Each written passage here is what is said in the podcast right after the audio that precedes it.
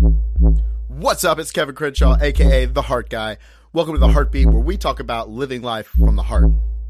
I feel like I learn something every freaking day about dating and relationships and the heart, and it's really interesting and this is really fun. Um, and I'm glad that I'm doing a podcast to kind of spread that to you guys.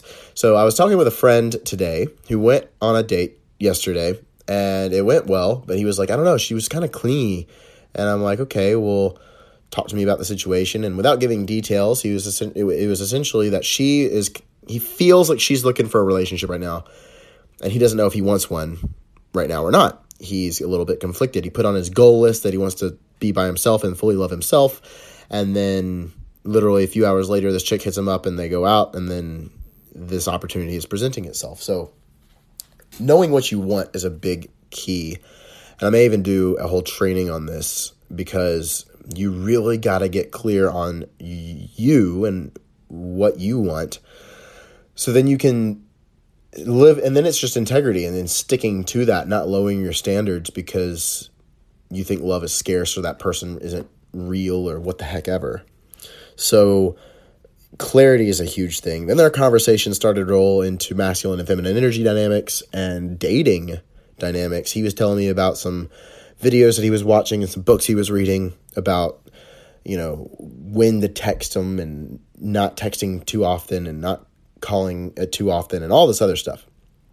And I was like, yo, yo, yo, yo, stop right there.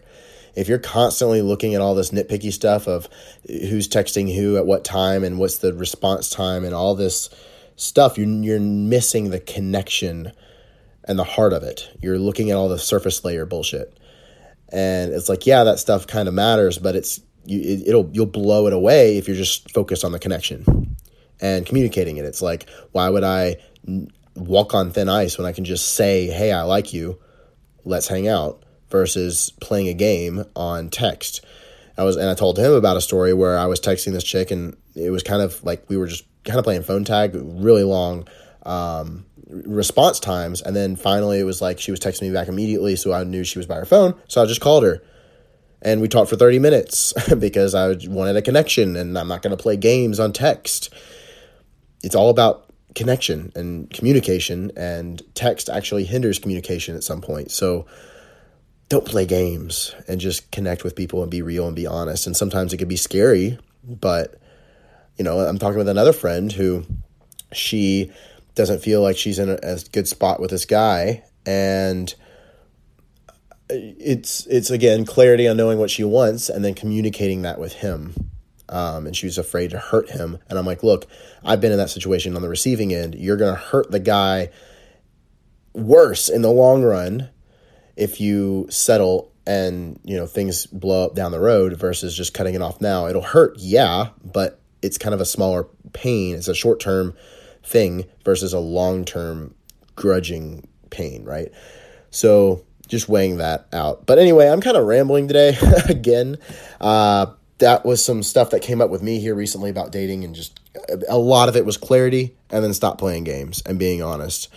So I'm going to be doing a huge thing on that here within the next few weeks for you guys. If you do have any questions about that, let me know or even about dating, like your specific situation, let me know. I might even have you on the show. We could banter back and forth and figure that out. That'd be really fun. So if you do want to be on the show, maybe you have a thorn in your side about your situation, whether it's your dating life or a relationship you're in, let me know. I'd love to have you on the show just so I can help out.